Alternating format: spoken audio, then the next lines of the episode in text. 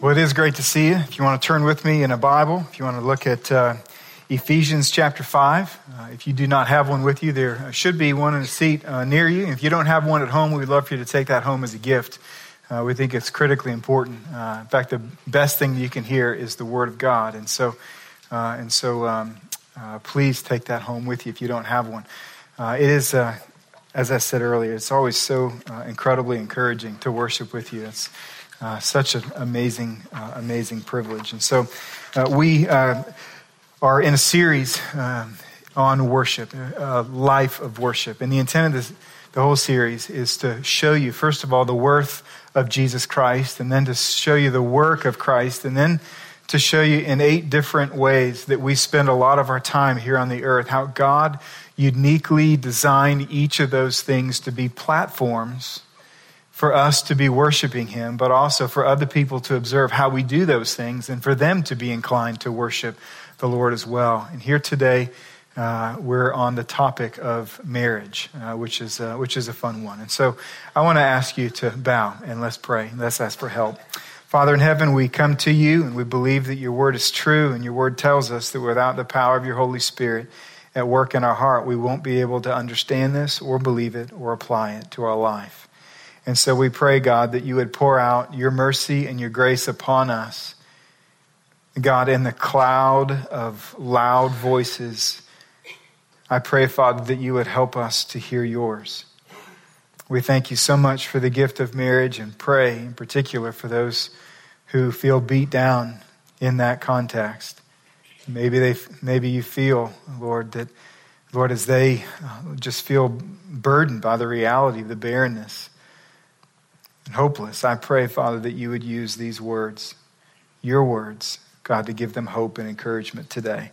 We thank you that you love us. We ask that you would speak through weakness and bring glory to Jesus Christ alone. And we pray this in Jesus' name. Amen. Well, every single year in March, there's a very unique gathering, uh, and that is there's a lot of people who gather uh, to um, watch people compete in something called the Stanley and Stella Shouting Contest. Okay? Um, there are times when I look at what we do on this earth, and sometimes I try to imagine God's amusement uh, in our contest here on the earth. Right? I can see him up and go, "Hey, Jesus, look! They're shouting and giving out awards for how loud they can be." Um, and why, why, why that's always amusing to me uh, when I think of that we have things like a shouting contest is we're told in Psalm 29, verse 5, that the voice of the Lord breaks the cedars. In other words, the, the power that is inherent in God's word is literally so piercing and overwhelming that it can actually topple trees. And when we gather and we do these things, it's so important that when we come to a context, a context like marriage, and we try to give clarity as to what's going on, there's a lot of us in this room that we listen to all of the voices in the world and we hope that God's voice will be louder than the rest, but you need to know this is that if you're listening to the loudest voice on marriage, it's not going to be God's. It's not that he couldn't speak louder than anyone on the earth, it's that he chooses not to. 1 Kings chapter 19, he tells us how he wants to communicate to us. He says, Elijah, I want you to go up on the top of the mountain and I'm going to show up and I'm going to speak to you. And he gets up there and all of a sudden there's a great wind that even topples and breaks apart rocks. If you're like me and God came to you and said, You go up there and I'm going to, I'm going to show up I'm going to speak to you. And all of a sudden, there's wind that breaks open rocks. I'm assuming that must be God. And the Bible says, but God wasn't in the wind. Next, there was an earthquake. The Bible says that God wasn't in the earthquake. Then there was a great fire that set the mountain on blaze. It says that God was not in the fire. And then it says that God spoke to him by his Spirit in a still small voice, and Elijah fell upon his face as though he was going to die because he had heard the word of God. See, what I'm encouraging you to consider this morning is this is that if we will open up his word, a word that does not yell at us, it has to be read out loud to hear it. and if we'll tune our heart to his still small voice, then the chaos of human opinion will literally break down like the cedar tree. And grace and truth will not only flood your heart, but potentially your own home. And so, this is what Paul tells us in Ephesians chapter 5, starting in verse 21. It says, Submitting to one another out of reverence for Christ, wives, submit to your own husbands as to the Lord. For the husband is the head of the wife, even as Christ is the head of the church, his body, and is himself its Savior. Now, as the church submits to Christ, so also wives should submit in everything to their husbands. Husbands, love your wives as Christ loved the church and gave himself up for her, that he might sanctify her, having cleansed her by the washing of water with the word, so that he might present the church to himself in splendor, without spot or wrinkle or any such thing that she might be holy and without blemish. In the same way, husbands should love their wives as their own bodies. He who loves his wife loves himself. For no one ever hated his own flesh, but nourishes and cherishes it, just as Christ does the church, because we are members of his body. Therefore, a man shall leave his father and mother and hold fast to his wife, and the two shall become one flesh. This mystery is profound, and I'm saying that it refers to Christ and the church. However, let each one of you love his wife as himself, and let the wife see that she respects her husband. Now, there's a whole lot that Paul says there, and I want to show you three dominant things I think that we can take away from this. The first is that marriage was designed by God.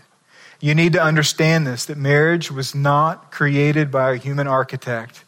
God created marriage. God was the one who thought it up. And God is the principal mover in the garden that actually created and brought people together to say, I want you to be married. Now, I think it's really important for us to back up just for a second and know, and know where does this passage fall within this book. Ephesians has six chapters the first three chapters that talk about the gospel of what Jesus has made available to us, that we can have new power to live a new kind of life. And then you get to chapter four, and verse one says this Therefore, in view of all of this mercy, in view of what's been made available, he says, Walk in a manner worthy of the calling to which you've been called. And then from chapter four, verse two, all the way to the end of chapter six, what he's doing is he's looking at different landscapes of life that you and I find ourselves, whether it's parent child, whether it's work, whether it's marriage, whether it's friendship. And he's trying to show us now, how do you walk in a manner worthy of the calling you've received in this area? Now, I think Paul knows that there's inherent to our hearts a resistance to what God says about marriage. I think he knows that because there's a resistance to what God says about everything, but ultimately about marriage. And I think he knows this because when the Son of God came from heaven to earth, and while he was here on the earth, he spoke to marriage. And in Matthew chapter 19, he tells us that marriage was created by him for one man and one woman to be married together in a covenant that would not be broken except for death and his own disciples who have been hanging out with him now for over two years, they respond to hearing Jesus' vision for how he created marriage, and they responded, if that's the case, it's best not to get married. In other words, their vision of marriage and Jesus' vision of marriage was so different that when they heard his, they concluded that it couldn't even be a good thing. And so Paul now he wants to address this idea this of marriage on the earth. Why is it here? And aware that his words will be countercultural, what he does is he takes us back in verse 31 to the Garden of Eden when God created it. You see, in verse 31, it's a direct quote where he speaks of leaving and cleaving and becoming one flesh. And where that comes from is the second chapter of the Bible. Back in Genesis chapter 2, verse 24, we find that exact same quote. And so, what Paul wants to do is he wants to anchor everything he's going to teach about marriage back to when marriage was created. And what we find when we go back to chapter 2 is that God is the principal architect, that he is the one literally that creates a man. He says, The man is good. What I've done in creating a man is good. And then the first denouncement in all of Scripture is then spoken from God's mouth, and he says, It's not good that he would be alone. And so God makes him take a nap. He takes a rib. He creates Eve out of, out of this rib, supernaturally, miraculously. And then all of a sudden, as the very first father of the bride, we're told that God brings the man and brings the woman that he created, and he brings them together and then joins them together. Now, I've done a lot of weddings here at Providence, a, a lot of weddings, okay? And it's interesting that when, when we get married here, we all think that we're doing a lot at that moment. Actually, we're doing very little. You see, a husband and wife, they make a vow. A pastor makes a declaration. A state makes a recognition. But God is the one who's doing all the joining. We know this because Matthew chapter 19, verse 6 says, What God has joined together, let not man separate. And it's in the context there of marriage. You see, we would be more careful with our marriage if we remembered that it was God who is the one who brought us into it. So anytime we touch marriage, you have to understand you're touching the fingerprints of God. He is the principal mover. Now, why did God do all this? Well, the Bible tells us that God created this marriage. He designed marriage for two primary reasons. First is that God designed marriage to display redemption. You see, God has always been on a mission to display the glory of Jesus Christ in redeeming a sinful people and making them his pure bride. This is why he even says in verse 25, Love your wives as Christ loved the church and gave himself up for her. He's taking it back to redemption. That's the story that everything is built upon. You see, now some people, they assume that after Jesus died and rose again, that God looked around the earth to, to, find some kind of analogy, some illustration to point people to this reality between Christ and what he did in redeeming a church for himself. And he goes, Hey, look, let's work with marriage. That'll work. That's not how the Bible says things went down. You see, what the Bible tells us is this is that right after Paul quotes Genesis chapter 2, verse 24, he says, Now this is a profound mystery, but what I'm talking about is Christ and the church. In other words, before the rescue of redemption was even needed, God created marriage to display and to reflect the rescue and how we treat one another. Think about that for a second. He created a visual demonstration of redemption before redemption was needed. You cannot get away from that. You see how God has set things up is that the world looks upon a man as he treats his wife, like Christ treats the church, and sees a reflection there to say, you know what? I may need to worship this Christ. And the world looks upon a woman as she seeks to respect and admire her husband and follow him. And this is supposed to be a picture of how the church respects and admires the strength giving leadership of our Savior. And in all of this, people begin to see something of the reality of God. You see, you and I were so given to the physical of what we can touch and what we can feel and what we can see with our eyes that sometimes we think that our marriage is the reality and the gospel is the shadow. So when we get into a bad place in marriage, we, we just naturally, instinctively run in to say, this is what matters. Yeah, the whole gospel thing, yeah, whatever. This is what matters. But you have to understand something is that your marriage is only the shadow. And there is something that is living and real that is going to last forever. You see, you and I, we look at shadows. And by the shadows, we can see something of the real thing. And this is the mysterious plan of God. The plan of God says this is I'm going to allow people to watch how you treat one another, the shadow. And by looking at that, they're going to be able to see something true about me, the reality. And so God did all this. He designed marriage specifically to display redemption. But amazingly, there's another reason that he designed marriage, and that is to be a gift for our good. To be a gift for our good. You see, you have to understand this. The Bible could be totally true and not end up toward our good. The story doesn't have to end good for us to be true. And isn't it amazing that though God is not obligated to do so, is that He has made everything and every call to glorify Him, He's also made it the very means by which we pursue our greatest good. I love this about God. He never makes us have to compete between am I going to glorify Him or am I going to pursue my health? They're one and the same, they're tied together forever. You see, in marriage, what we find is some of the most unique gifts that He's given to mankind. One of them is companionship. Just when He talks about leave and cleave and become one flesh, what He's talking about there is that we literally leave our family in the priority of commitment to them, and then we place it upon this individual, and we choose to love one another until death do us part. And that kind of encouragement that comes from that kind of companionship literally gives strength to the way we live our life.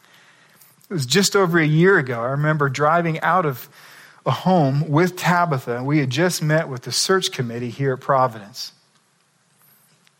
And that, that whole season was pretty surreal. And to be totally honest with you, there was many, many days where the whole thing seemed very overwhelming. And I remember driving out, and we were driving home, and, I, and I'm thinking about the weight of, okay, this happens, what does it mean? And I look over, we're in the van, I look over and I see Tabitha and she's just smiling. And I, I say, Tabitha, I said, I said, do you not feel the weight of all of this? And she looks over and she goes, Brian, God built you for this. And all of a sudden I, I said, Well, I guess, I guess, I guess the conversation is done. I guess, I guess you don't. That's okay. Well, good. But you see, it's those moments of encouragement to where someone feels frail and another person is there to say, Let me be your strength just for a moment. It's an incredible gift. And there's another gift that he gives us, and that is that through marriage and the roles that he assigned to marriage that are not arbitrary, is that he meets our greatest needs relationally. You see, if I ask the women in this room, what's your greatest needs? I would almost bet that if not all, the great majority would say it's to be loved and it's to be pursued. Guys, just knit that in your heart. I want a man to not only pursue me, I want him to love me, I want him to tell me that he loves me. It's a natural longing, but you know that's not the same longing for a man. The men in this room, they want to be admired and followed. The great majority, I'm not saying that it's not nice to have my wife say, Brian, I love you. But the fact is, I would rather her say, Brian, as she does, I respect you and I admire you and I will follow you wherever you want to go. You see, and so isn't it amazing that God, in his, in, his, in his incredible creativity and his kindness, not only did he place a relational need in each of our hearts, but then he then assigned within marriage a role and responsibility to each person specifically designed to meet the need. So he says, Husbands, love your wives as Christ loved the church. How did he love? He pursued her, he came out of heaven for her. Wives, submit, respect your husband, admire him. It's an amazing gift that God has given. You know, another gift that God gives in marriage to, to us is He provides a tremendous light for character development. Marriage is a really, really bright light. You see, every single, every relationship that we're in, every friendship that we're in acts as a light in our dark heart. See, sin made our heart dark. And God's, God, what He's doing is He's systematically opening up doors and shining light in and say, oh, we got to fix that too. Well, we got to fix that too. And what he does is he places people in our life. And sometimes we, we're, we're not the brightest bulb, right, in the pack. And so sometimes what we do is when we're in a relationship with somebody and there's friction, we naturally just blame. Well, I wouldn't be so impatient if it wasn't for you. Actually, the people in our life, they do not create impatience, they only reveal it. The impatience resides here. It's inside of us. The anger, the rage, the bitterness, the resentment, all of it, it's inside. And people, they serve only to unveil it. And so what God does is this, is He calls us to have friends. And have you ever noticed if you have any friend whatsoever, you're bound to have some level of tension in time? And in marriage, what God does is He places somebody in your life and He says, Now, this is going to be the brightest light I give you on the whole earth. And the reason is because this person is going to live near you, really close. And they're going to be there until you die. Several years ago, I, say several, now it's uh, 14 years ago, I think, I came home and it was a season of our life where, just to be totally honest with you, I was very unhealthy physically. I mean, I, I, I had an eight month headache, and I was just stressed, and I had very little balance in my life in terms of ministry and home. We had two little boys, and it like it, it, it, was just a bad season, right? And it was self inflicted. It, it was. It's a lack of wisdom to know what to say yes to and what to say no to. So one day I get home, and uh, there's Tabitha. She's waiting at the at the door, and I can tell she's frustrated. And which was obvious because I was an hour and a half late and I didn't tell her, okay? Um, which was mistake number one, okay? Uh, this whole story is just a pile of Brian mistakes. You're going to love it, okay?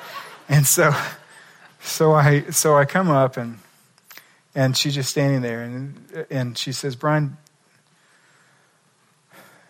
how can you be this inconsiderate? And so I, I did what every man should not do. I pulled out my, it wasn't a phone at the time, it was a Palm Pilot. You remember those? Remember Palm Pilots? Hit the calendar button. And, and I actually did this. I, I turned it around and I said, Tabitha, you tell me when I can get home any sooner. And she just kind of stands there and she turns around and she goes back in. And I, I thought, all right, I fixed this. Right? Now, I know, I know. You're like, well, bless his heart. Bless his heart. You know, yeah, you're so stupid. And, uh, and so, um, literally, we don't talk about it again, and nothing changes until three weeks later. I'm still lack of balance, unhealthy, emotionally frozen, tired, exhausted. And, uh, and I got home and we had dinner and and uh, sitting, and we finally got the boys down, and I'm sitting on the couch and I'm watching a Duke basketball game, and Tabitha walks in and she goes, Can we talk? And I said, Well, sure. She said, Years ago, you gave me your 10 life aspirations and told me that this is the kind of man that you want to become. And if I ever see you walking down a path that's going to jeopardize the completion of any one of these, you asked me to tell you. She said, I'm going to be there till the end. And I respect you and I admire you, but I want you to know that if you continue your current pace, I believe you will have failed on number two, number four, and number five. And I don't think you will have failed, but I think you will get to the end of your life and you will say, I failed. And I love you too much to allow you to do that without warning you. You see, this is some of the benefit of having a friend. And in this context, a spouse. That character development. So the application is let's esteem marriage as God's good creation. You see, God didn't give marriage as a lump of clay for our personal experimentation. In spite of all the noise around us, let's listen to God, his still small voice, and honor what he created. The second thing I want you to see is that marriage must be tended as an act of worship. It must be tended. What do I mean by that? Well, the Bible is, is, is, is an amazing story. It's one story, it's all brought together, and it's the story of redemption. And one of the most popular illustrations that God chooses to use is one of a garden. So we read lots of verses about things like the soil types and the seed that goes into the ground and weeds and harvest. Let me show you just a few of those. James chapter 1 verse 21 says, "Humbly accept the word planted in you." Paul writes this. He says, "Do not be deceived. God is not mocked, for whatever one sows, that will he also reap. And how I want to encourage you to think about marriage is it's like a garden, and we worship God by tending it. You see, every single day we harvest what we one day planted, and we plant what we will one day harvest. There's always a link between seeds we put into the ground and harvest that we enjoy or that we hate. You see, we never plant love and reap resentment. We never plant deception and, and then reap trust. If there's a fruit problem in our marriage, it means that there's a seed problem in our marriage. That what we are doing in time is reaping a corresponding harvest that we either like or do not like. And what you have to understand is that we cannot expedite good fruit growing in our marriage any more than you can expedite your tomatoes to grow in your real garden. But we can tend our marriage, we can pull up the weeds, we can plant good seeds, and we can wait in prayer for God to move as only He can move. And so by by saying that, what I'm saying is this is if you look at your marriage right now and it just looks like a like, like a barren, dry wasteland, what you have to understand is this there were specific decisions that were made and actions that have been made over time that has led to this. And you need to be able to have the wisdom to trace the fruit back to the seed. And why that's important is because God has promised that if you plant new seed, there will be a corresponding harvest in time that can be better than what you currently know. And so, what are some of these ways for us to tend our marriage as an act of worship? First, husbands, let's love our wives. He tells us, submitting out of reverence for Christ, husbands, love your wives. Literally, Jesus is calling us to display our respect and admiration for him by the way that we treat our wife. So, what does this look like? Well, what it means is that we take our strength that God has endowed us and we literally use that strength for the good of our wife. Jesus said, Let the leader become one who serves. What this also means in terms of how we love is that we joyfully provide a pattern of initiative. Don't know if you ever notice this, but when people date, if there's no context for the relationship and there's, if there's no purpose and there's no stated direction in it, eventually what takes place is a woman will instinctively say, Where is this going? And you need to know something. If a woman has to say, Where is this going? it's because the man is not providing enough initiative and clarity of where it's going. But what you find is this is that a woman's desire for clarity in the relationship does not end when a ring is on her finger. Is that marriage continues to be a journey of progress where a man continually says, This is the next hill we want to scale, and this is the next valley we want to cross. And so, this initiative, this, this, this intent to pursue her, is critically important and it does not end until we are in the grave. Another way that we can love our wives is by pointing our marriage to God. You see, if you know God, you can be a spiritual leader in your home, and you do not have to be the most mature person in your home to be the leader, because the leader is only the person that's pointing everyone to God. You're not pointing everyone to yourself. You're just saying, There he is. Let's look over there.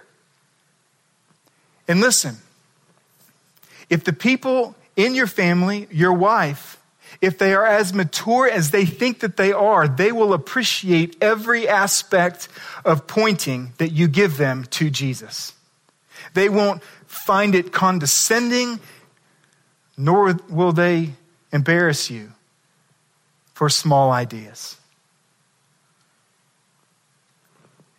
And last, I think it's as we lead, as we courageously pursue cultural expressions that affirm a woman's dignity. Not every culture does the same thing. But here in America, it's naturally, instinctively something that we say, you know what? Men open the doors for a woman. And even if the world falls apart and people stop doing that, we lose our mind, we don't have to stop doing that. Right? Because we're tending a marriage. We're seeking to use our strength for the good of someone else. So, how else can we tend our marriage? Well, wives, let's respect our husbands. He says, submitting out of reverence for Christ, wives submit to your own husbands. Now, did you notice in verse 21 what he does is he totally takes out any of our ability to say he or she is not worthy of it. Because what he says is Jesus is worthy of it. It's out of our reverence for him that we're going to do these things with each other. You see, a man does not need to be as respectable as you want him to be to affirm some level of admiration, any more than a woman doesn't have to be as lovely as a man wants her to be to show her love. We all have a concept for unconditional love, and we all have no concept for unconditional respect. But I want you to know something, ladies. Your husband needs it. And on my best days, I make it very easy for my wife to admire but then there's a lot of other days.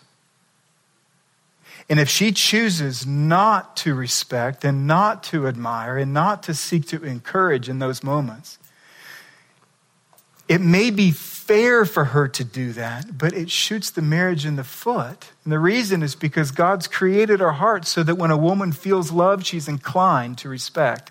And when a man feels respected, he's inclined to love. So if at any point in time someone withdraws love or respect, the other person loses their inclination to do the same. And so, what does this look like? Well, I would encourage you, ladies, avoid calling out your husband's weakness in public or in prayer requests. I would encourage you to give words of affirmation after success and failure, and to acknowledge the pursuit that he is giving by saying thank you. The third thing that we can do to tend our marriage is to forgive one another. Several years ago, I asked a married couple who was in my office to tell me the cause of the strife in their marriage. To my surprise, they each responded simultaneously by stating the other person's name. you see, friends, healthy marriages are healthy because the people in those marriages learn to find joy in confessing and canceling debts. See, the only lever that's strong enough to lift the wrath in our own heart for our, how we've been offended is the same lever that was strong enough to lift the wrath of God in God's heart towards us and that's the gospel. That's why Ephesians chapter 4 verses 31 and 32 says, Let all bitterness and wrath and anger and clamor and slander be put away from you along with all malice. Be kind to one another, tenderhearted, forgiving one another as God in Christ forgave you. You see, when the grace that we have received from God is extended to our spouse, marriage gets better in time. And when that grace is withheld from our spouse, marriage gets bitter in time. What I want to do right now is I want to show you a video of a real marriage that applied these same principles and God has rescued it. Watch this. Heather and I met in uh, law school at Carolina. Um, we uh, actually met at orientation. Uh, or there was an open house that they had a few weeks before school started. And he was sitting in the row right behind um, me. And my mom was there with me. And at a point during a break, uh, I announced to everybody that I was still looking for a roommate and for a place to live. My mom wraps her arm around me and looks back at him and says, Not with my baby girl. Uh, and so we got a big chuckle out of that. Uh, not nearly as much of a chuckle as we got a couple years later as we got to know each other more. So we went the whole first year of school without talking. Um, and the second year, we were in a class together, and he sat right in front of me, and he was his charming self that made me laugh. And um, we had our first date at the law school prom in October, October 13th, and uh, we were married 10 months later. During our courtship, um, we were referred to Bob Stansel for some marriage counseling. And he met with us for a few sessions um, before we were married, and uh, we thought we had it all figured out, and quickly found out we couldn't have been more wrong.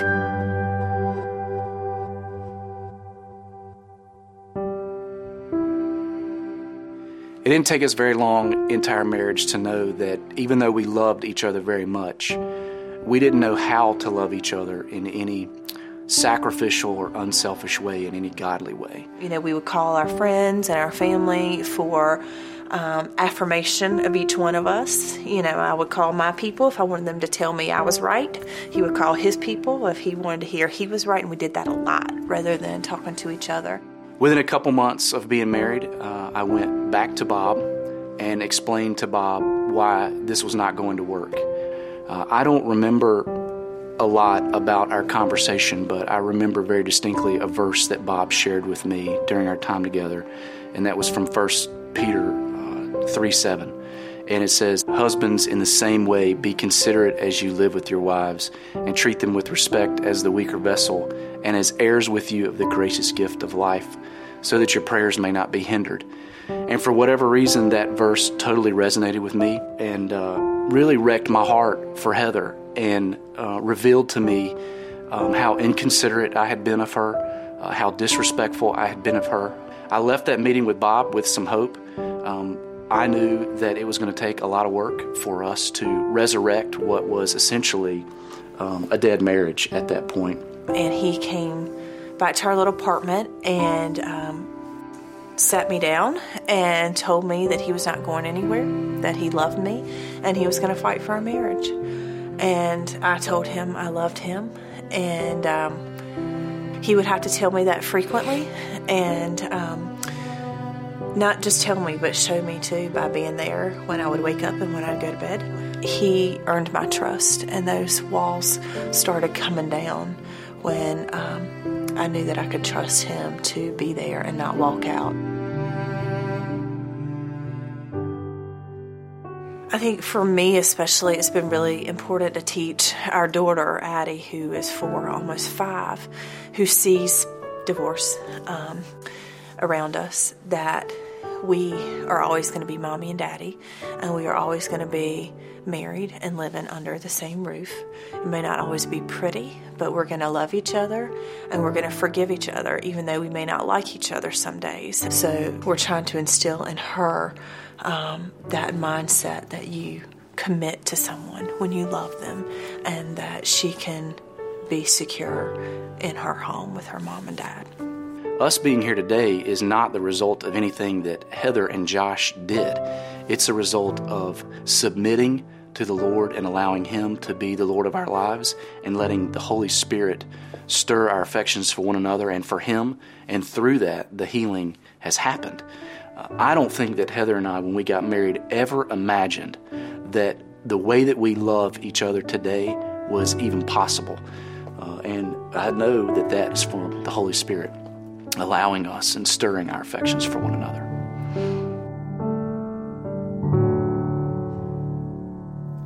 So we want you to know that there really is hope. That when we leverage even our heart and our decisions out of a reverence for Christ, longing to worship Him, that God can do miraculous things in our life. The third and last thing, and it'll be short, is that marriage must be protected and prepared for as an act of worship. You see, I realize that not everyone in this room is married. Hebrews chapter 13, verse 4 says marriage should be honored by all. So, what we need to uh, know and understand is that if we reap whatever we sow, then whatever we're sowing into our ground as a single person will also reap a harvest, even when we are a married person. It's interesting, for 20 years here at Providence, I've been asked the wrong question. And what I mean by that is perpetually, in particular, 14 years as the singles pastor here at Providence, I was asked, How do I know if he or she is the one? you say, Well, why is that the wrong question? It's wrong because the question puts the man or woman on an extended trial to meet our needs, to fit our personality, and to satisfy our desires while we remain unexamined, unquestioned, and unassailable in all of our own desires. So I want to encourage you, those of you who are even considering marriage. One of the things you get to do is to honor marriage by even protecting it and preparing for it. So I want to encourage you to ask the right questions. Ask questions like Am I the kind of man or woman a godly man or woman would want to marry. Ask questions like Am I thinking like a relational consumer? You say, Well, what is that? That's someone that test drives a relationship like a rental car without any regard for the spiritual and emotional wear and tear, all the while keeping their eyes out for a newer model. Maybe a question like Am I committed to participate in the lifelong sanctification of another person if you're contemplating marriage with somebody? You see, your goal should not be to date long enough until you're confident marriage is going to be easy, but to date just long enough to discern if you're willing to love and to forgive this imperfect person into the perfect arms of Jesus Christ. And so, as a church family, let's honor marriage in the way we love it, the way we think about it, in the way that we treat it, in the way that we tend it, and in the way that we prepare for it. Let's pray together. Father in heaven, we thank you for your kindness. We thank you for your incredible love for us. We pray, Father, that as we consider these things, I pray for those who feel hopeless right now. I pray, Father, that you would give them hope. I pray, Father, for marriages that are literally inside the mouth of a lion about to be devoured. I pray, Father, that love would be effectual and would pull the marriage out of that mouth. I pray, Father, that you would give grace to those who are in need of grace and strength to those who are in need of strength, and that you would continue to fortify our marriages and our homes for your glory and for our good. So, God, we love you. We thank you that we get to give to you now, not only with our things, but also with our words as we sing one last song. So, God, would you use this word to address our hearts, we pray in Christ's name. Amen.